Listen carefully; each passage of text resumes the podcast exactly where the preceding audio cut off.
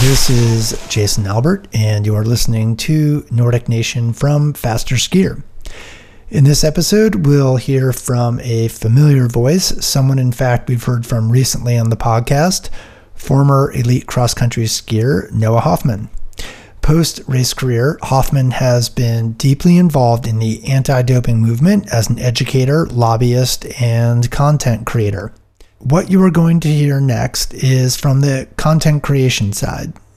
A few months back, the US anti doping agency, USADA, posted a six plus minute video interview between Hoffman and Dr. Edwin Moses. Moses is a famed track and field athlete, anti doping reformer, and voice for equity in sport. In this podcast, you're actually going to hear the full unreleased 30 plus minute interview, one where Moses discusses how best to empower athletes and build racial equity. This is an opportunity to hear one of the most fearless voices in sport. Okay, here's Hoffman to introduce Moses. I'm here with Edwin Moses today. Edwin is a two time Olympic champion in the 400 meter hurdles, winning gold in 1976 and 1984 and missed his opportunity to compete in 1980 uh, in the Moscow Olympics due to the U.S. team boycott. Uh, he also won bronze in 1988, uh, two-time world champion in 1983 and 1987, and maybe most stunningly, won 107 consecutive finals in the 400 hurdles from 1977 to 1987, going nine years and nine months without losing a race uh, personal best time of 47.02 in 1983 was one of four times that he set the world record.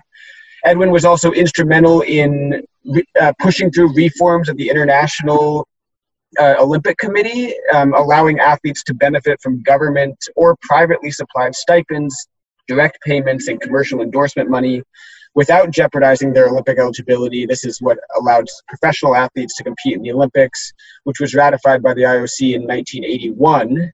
Edwin's also been a huge player in the anti-doping movement. Uh, participated in the number, participated in the development of a number of anti-drug policies, including at the U.S. OPC before USADA existed, um, and being a huge uh, force uh, in the track and field community and developing one of the sports most one of sports most stringent random in competition drug testing programs.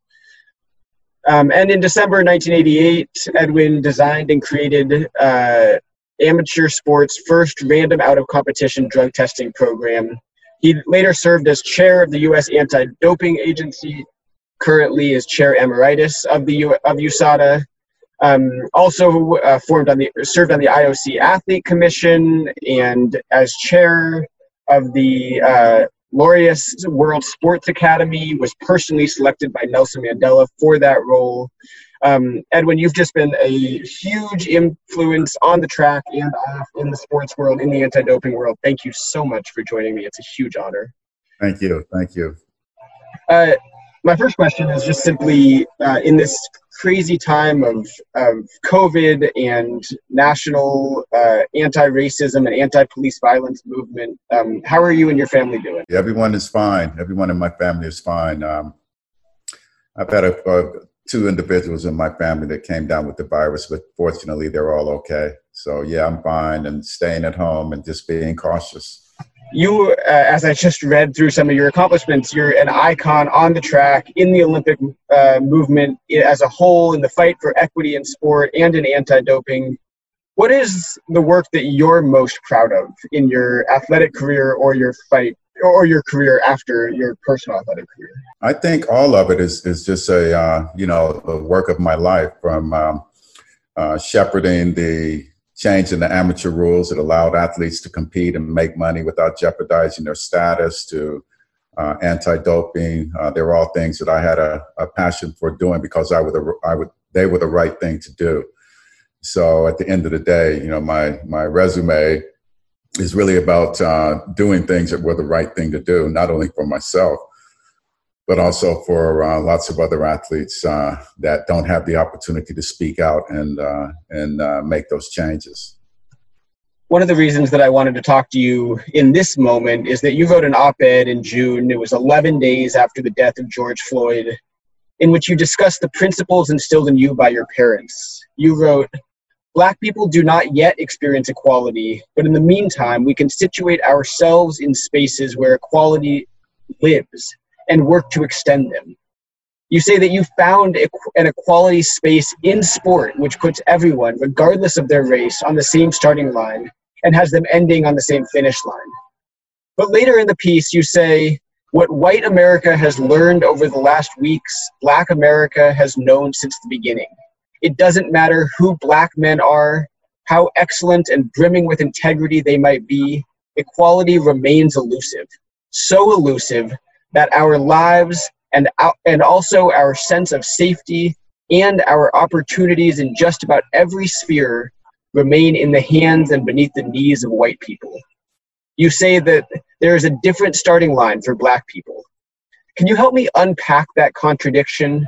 Where in sport did you find equality space? And where did you feel that your starting line was different from the white athletes around you?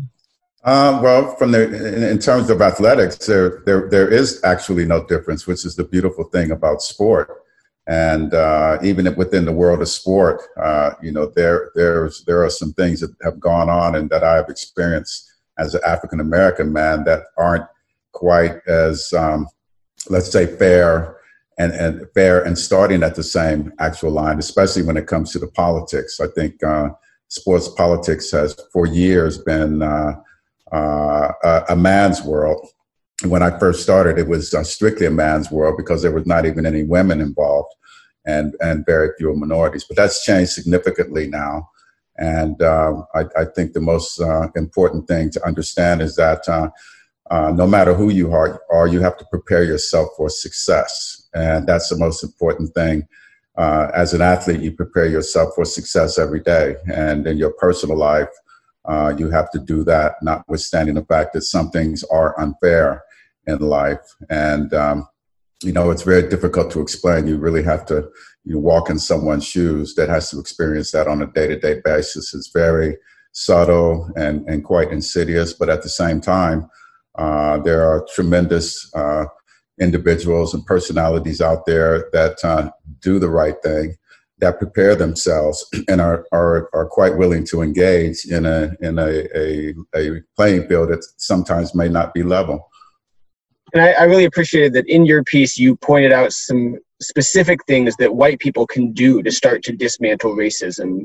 You said that we as white people can see and protect black people from out of control racist citizens and police officers. We can support excellent police officers with integrity. We can see and address race based educational, environmental, and healthcare disparities we can see and give Black people a fair starting line by tackling disparate treatment in the criminal justice system and race based economic inequalities. We can stop pretending that voter fraud is a real problem that needs to be fixed and making it harder for Black people to vote. Are there specific things that white athletes, as public figures, can do to be a part of this change? Well, if you listen to a gentleman by the name of uh, Reverend William Barber, he always talks about the fact that uh, that inequality uh, knows no bounds, and race is certainly not one of them. And that there are a lot of, uh, uh, especially white people, Asian people, Hispanic people, all across the country that uh, that find themselves in disadvantaged positions because of the lack of adequate health care police uh, uh, police differences in policing, um, differences in the the way that healthcare is delivered. There's all types of things, and it's not just related to African Americans. I think over the last three months, uh, uh, since uh, the country shut down because of the, the COVID virus, I think people have had a chance to really sit down and, and, and absorb some of the experiences and some of the history uh, that specifically African Americans have gone through uh, in this country, and it's not it's not always nice, and it's sometimes hard to digest, and people are having a difficult time trying to figure out where they fit in and whether they should feel guilty, what exactly they should do. but one of my uh, I've got an email from one of my Jewish uh, high school colleagues that I'm still in touch with, and uh, she said she's known most of this, and and and and she was. Um, uh, more than fascinated to, to, to watch the news reports and watch the history and, and hear the, the talk about slavery and what happened to the Native Americans and, and what's uh, happened to the uh, Hispanic Americans and, and the, the uh, Asian Americans here in the United States. And one thing she did say was that it was no longer acceptable, it was no longer good enough just to be uh, to, to not be a racist, but that in fact she felt that uh, she's you know early 60s. She said that she it's time for her and and, and people like her to speak up, uh, to speak up and, and, and be anti anti racist, to become anti racist. It's not enough to observe it and to just say it's not me, but it's time to do something to make any changes that you think are necessary. And uh, you know she's a, a Jewish friend of mine, and you know I personally remember the kinds of discrimination that that uh, her people and my people suffered together in high school, where we had to team up to to uh, in some cases physically fight. So everyone has an opportunity to do the right thing. A lot of the messaging that goes on and the gaslighting and, and, and the use of verbiage to, to make people feel bad, that can all be changed. And the, the whole thing is that if Healthcare, for example, we need a better healthcare system because it's going to help the whole population. And uh, there are people out there that actually don't understand that and are actually voting against their best interests. Five million people out of healthcare in uh, in the last couple of months, and uh, what are they going to do? So everyone is in the same boat, regardless of who you are, and that's uh, the commonality that we all have to realize as Americans. Are there specific things that the sports community, the sports administrators in this country or globally can do to help address uh, racism and racial inequality in sport?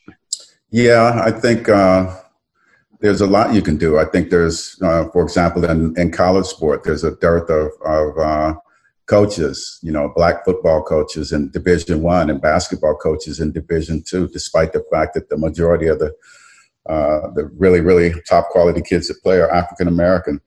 Same thing in the NFL. I think there's um, plenty of space uh, within the offices of uh, Olympic sports, professional sports, corporations, and everyone, and every, every everywhere that that could be filled by qualified people if uh, if you go out and, and look for them. And so those kinds of things need to change and uh, you know you have to look around your office. If you're if you're not african american native american asian hispanic you have to look around your office and see and ask yourself why aren't there many people that don't look like me around me? And so if you go into an office every day where you know everyone's white for example then perhaps you need to sit back and ask the question why is it? Are we are we not looking for people or is there a reason why there's not a diversity of uh, ideas and thoughts and and uh, nationalities uh, and people around. How does anti-doping play into that conversation? You know, ostensibly the anti-doping rules ex- extend to every athlete, uh, regardless of race or gender, in the same way. But I know that we've seen high profile athletes with a lot of resources or even not high profile but athletes who have a lot of financial resources are able to fight anti-doping cases differently uh, than athletes who don't have a lot of resources. And often, the way anti-doping is set up is with the strict liability is that if something gets into your system that's prohibited, regardless of how it got there, it's your responsibility. But uh, you can get a reduced punishment if you uh, if you're able to prove that it was uh, not your fault or some um, some sort of an innocent way that it got into your system, and it, it, so it strikes me that that having good legal representation in that fight. Um, most recently, we saw this with Chris Froome, the cyclist, who was able to fight doping allegations with a massive legal team and get a reduced sentence as a result. Are there ways that the anti-doping system could better serve not just black people, but any people who come uh, who have fewer resources when they enter sport. I think that's something for the uh, sports organizations, the governing bodies, to solve. They uh, and the athletes really, um, uh, if there was a a, a, a uh, an athletes union that had significant power, then those things could be covered in in a in a uh, in an agreement with the union and between the athletes. Unfortunately, it doesn't exist. And so that's one of the weaknesses of the Olympic system that basically everyone's a free particle, like a little satellite traveling around a far out planet, and everyone's on their own. But if there were collective bargaining agreements between the IOC or the United States Olympic Committee or any other NGB or international federation, then that problem could be solved. There's not much as, as the United States Anti-Doping Agency we can do. Uh, we are an enforcement agency, and it's not our job to provide legal services. But the other organizations, they're certainly in a position to be able to consider that. And I, I feel that the athletes need to demand it. I've been a, a proponent of athletes' unions and representation for athletes to provide health care, insurance, uh, retirement plans, collective bargaining, sharing in the uh, in the in, the television profits and so forth. I've been uh, I was probably the first one to really put that on the table back in 1981, but the athletes weren't even ready for it back then, so it it, it all fell down. Yeah, and I want to dive deeper into that because I've been involved with an organization called Global Athlete, which is working to expand the athlete voice and, and bring athletes together to be able to be a force for change and fight for their own rights on the international stage. But you've been involved uh, uh both kind of within the system and outside the system. In, in 1981, when you were f- pushing for those reforms, you were not an official member of the IOC in any capacity. But then you went on to serve on the Athlete Commission and you were the chair of the Education Committee and yet there's still so much change that needs to be done. How do you see that balance for athletes of kind of working within the existing system even though you've seen that uh, yourself and becky get really ostracized for that work and and that it's really difficult to create change from within versus kind of pushing and pressuring the IOC from without, like the global like global athlete is trying to do. How do you see the avenue towards lasting change? Well, I know global athlete uh, quite well. I was uh, working with uh, Rob Koehler from the time that uh, he came up with the idea, and I talked to him uh, probably every two to three weeks about different issues and whatnot. I'm very interested in the uh, the the athletes union that's been started up.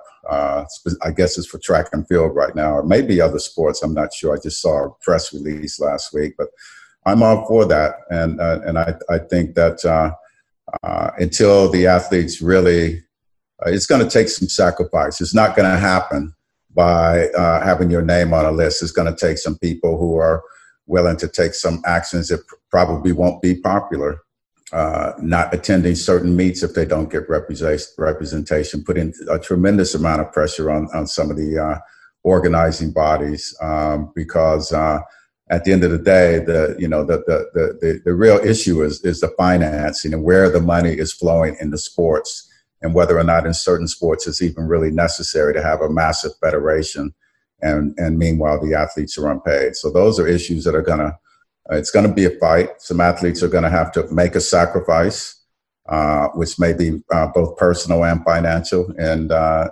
that's going to have to happen for for it to become very, very effective.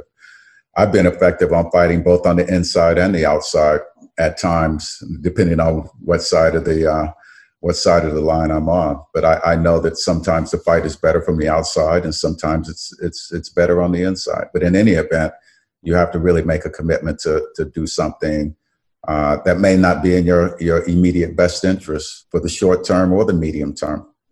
I want to transition a little bit and talk about uh, kind of the politicization of sport and this idea from the IOC that sport should be apolitical.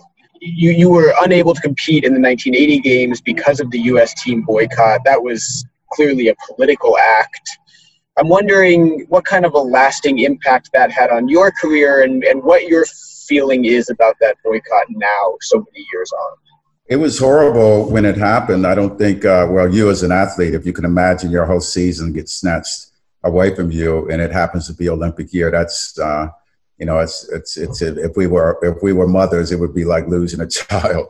Uh, so it was very traumatic. We didn't have a lot of recourse back then. The athletes uh, were just beginning to be represented uh, formally with the 20% rule back in the late 70s, early 80s after the 1978 uh, Amateur Sports Act. So everything uh, was very new to the athletes. And the federation and the powers will be were very entrenched and they did not have to let things happen. There were a lot of people that were uh, in the business of, of, of, being sports administrators that weren't really looking out for the athletes. And the basic premise was that athletes should not be paid, period. And they were going to stand by that no matter what. But nonetheless, you know, monies were flowing behind the scenes, and uh, it's it's time now for the athletes to be able to uh, consolidate what it is that they want under the right kind of leadership and uh, begin to think about what it actually means to an athlete to be to be in a position where you can sacrifice your whole life from the time you're 16 17 years old into your mid 30s and uh, what levels of compensation and other consideration that you should you should be getting.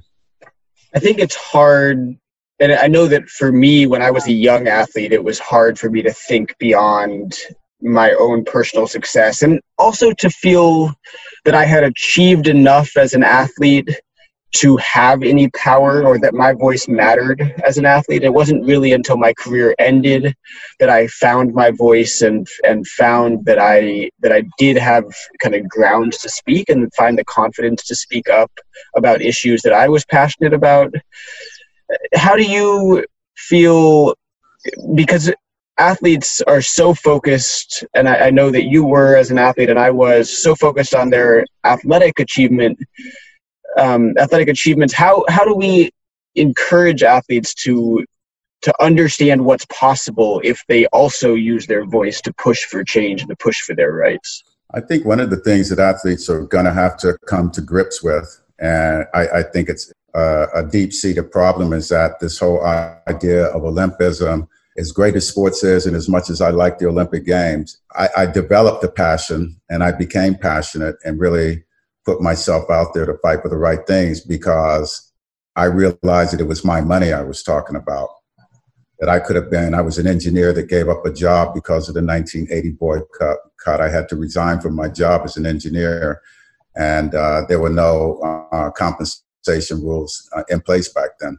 I you're not old enough to remember, but I remember when uh, the tennis professionals were going through the same thing. Pretty much the track and field is going through right now. Uh, before they had a union, before they set up the ATP, uh, people like Martina Navratilova and Billie Jean King and John McEnroe and uh, uh, or what's his name from uh, from Sweden, Bjorn Borg. All these guys were on the front line fighting for their rights. They were getting paid very little. And I realized that I was on the right path. in uh, 1983, 1983, I think it was September, October, after the season was over, the first World Championships, the LA Times did an article on me and amateurism uh, because the rules had changed and the Olympics were coming up in 1984. And they did calculations on what my income was from all my sources, from my shoot contract and clothing contract and all the sponsors that I had. And at that time, I was making more money than NFL quarterbacks were making back in the late 80s, in the early 80s. And so I, I worked out of my own interest, but I also was looking out for the interests of the sport. And I know I was right because athletes are being paid today. Uh, and uh, an organization, even like the IOC, which had reportedly $4 million in the bank back in 1980 81 when Juan Antonio Samaranch came in, you know, they're sitting on, you know, a couple billion dollars in cash now, from what the reports say. So uh, the whole model for for for money's flowing and spon- money's money flow sponsorship has completely bypassed the athlete, and the athletes are the show. So I I knew that I was right, and uh, I fought for my own uh, for my own benefit because I, I took it very personal. I also wanted to go to medical school, so I didn't have time to be running around on the track if I wasn't, uh, you know, getting compensated because of losing a job in engineering, possibly foregoing a job, uh, uh, a, a, career in medicine. So I was very dedicated and serious, and uh, uh and that's how that's how things began. And um, global athlete, I think, will will be a catalyst to, to, have the athletes understand that there is a bigger picture, and there's going to be have, have to be some sacrifice to to be made. I think uh, the times are almost at the end where athletes just hope, want to be an Olympian. The Olympic Games is this great idea, which I believe it is. I love the fact that it's competition. But until athletes uh, begin to exercise their rights uh, and, and, and, and begin to uh, discuss with these organizations the financial implications uh, that there are that are re- directly related to them. Uh, until then, then there will always be athletes that uh, will discover that they're very passionate about it and want to get into the fight after. But uh, it, it's definitely to your benefit to get in, in, into the fight earlier rather than later. The IOC's position in this discussion is that without the solidarity that they uh, promote and this idea that uh, that athletes do not need to be compensated to attend the games or compensated for their time is that they're able to use those funds to support athletes from lower income, lower socioeconomic countries who would not otherwise have the opportunity to compete, and that we would see a much smaller Olympic movement if athletes were paid to attend, and it would only include rich countries, athletes who have the ability to organize, and it would leave a lot of people out of the Olympic movement. What are your thoughts on those points that the IOC promotes? I think it's a very cavalier attitude. I think if through the Olympic Games and, and through professionalism of all sports, if you were able to, out of all the Olympic gold medalists, if half of them became very, very wealthy and very, very influential in their country, they could do all of the above themselves. It doesn't take a whole global uh, network to do that. The athletes may have different issues than the IOC has. Uh, and the IOC may not want to discuss some of the issues or, or have athletes uh, even demonstrate about some of the issues that are personal to them and dear to them. So I, I completely disagree with that. That's that's the old model, uh, the Pierre de Coubertin model. And uh, uh, but look at look at uh, professional football or tennis. You know, you don't hear anything about the tennis federation or the ATP doing all these projects. It's the athletes who are doing it, and the athletes who whose uh, passion it is uh, that that actually gives to the community. It's always the athletes that are that are the the, the, the operatives and the ones that are most responsible for any of the goodwill that comes out of the Olympic Games. It's all based on the personalities of the peoples in those sports. That makes a lot of sense. I want to ask you you also wrote an op ed more recently talking about reform at WADA. And there has been this kind of stunning battle that has been being waged in, in the media at the moment between uh, those who are uh, promoting the current WADA governance structure and those who are pushing for WADA reform. And you've been attacked for your words, and you've you've been labeled as a pawn of of Travis and a pawn of USADA. And I, I want to a give you a chance to respond to that, but also I want to know, you know, Travis and and you've been a huge part of this, have been really pushing for change on the global stage. And I, uh, and those of us, a global athlete, and so many athletes are also see the problems at WADA and the need for reform and the need for independence. But I think that there's a skepticism that this is an American position and that it doesn't reflect uh, global positions. Um, can you kind of speak to why why is it that Travis and you are the right people to lead this push? And, and is it just an American position, this push for change, or is it a global position that should be fought for globally? Well, it's a very international position. There are a lot of people who feel the same way that we are, but uh, for, unfortunately for them, they live in countries where they have a sports minister and they come under the auspices of that sports minister. We don't have that problem. Uh, for WADA, their problem with us is that we have a, a, a, a, completely independent board of directors who's able to, to, to review our policies, make our decisions without, without fear and without prejudice. Uh, that is the model.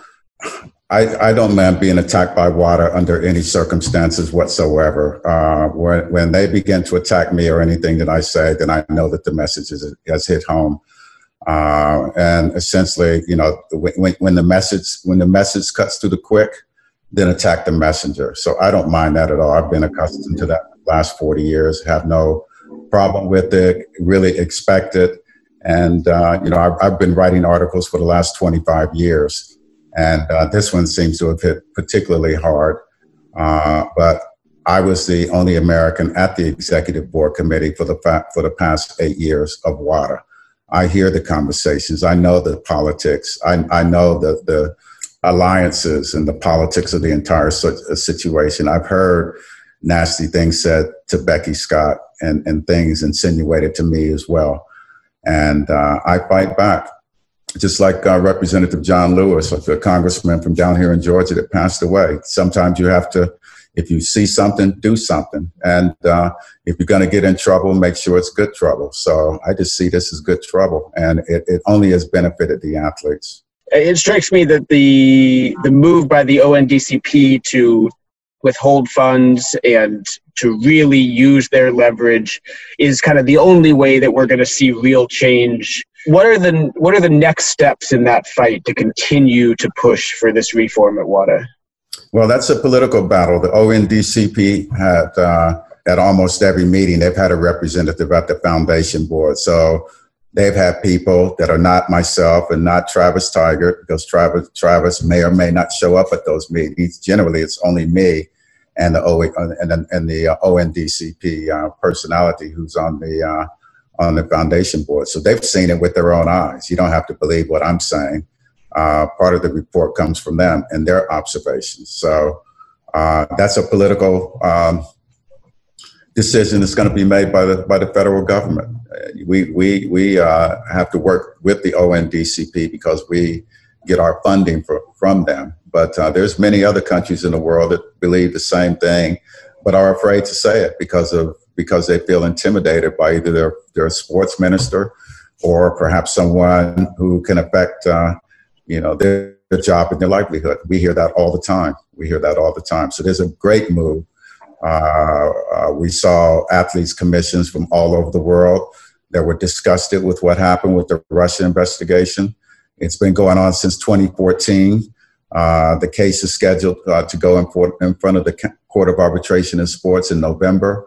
So we're talking about six years of no action, nothing but a lot of gymnastics and a lot of politics. And and uh, uh and in my personal opinion, there's a uh, much larger anti-American movement within WADA because of the politics of the world and the Olympic Games. And uh, we, as the United States, we are a significant voice. We have lots of allies, but in many cases, uh, uh, they don't want to make the comments and they don't want to take the, the, the stand that we do.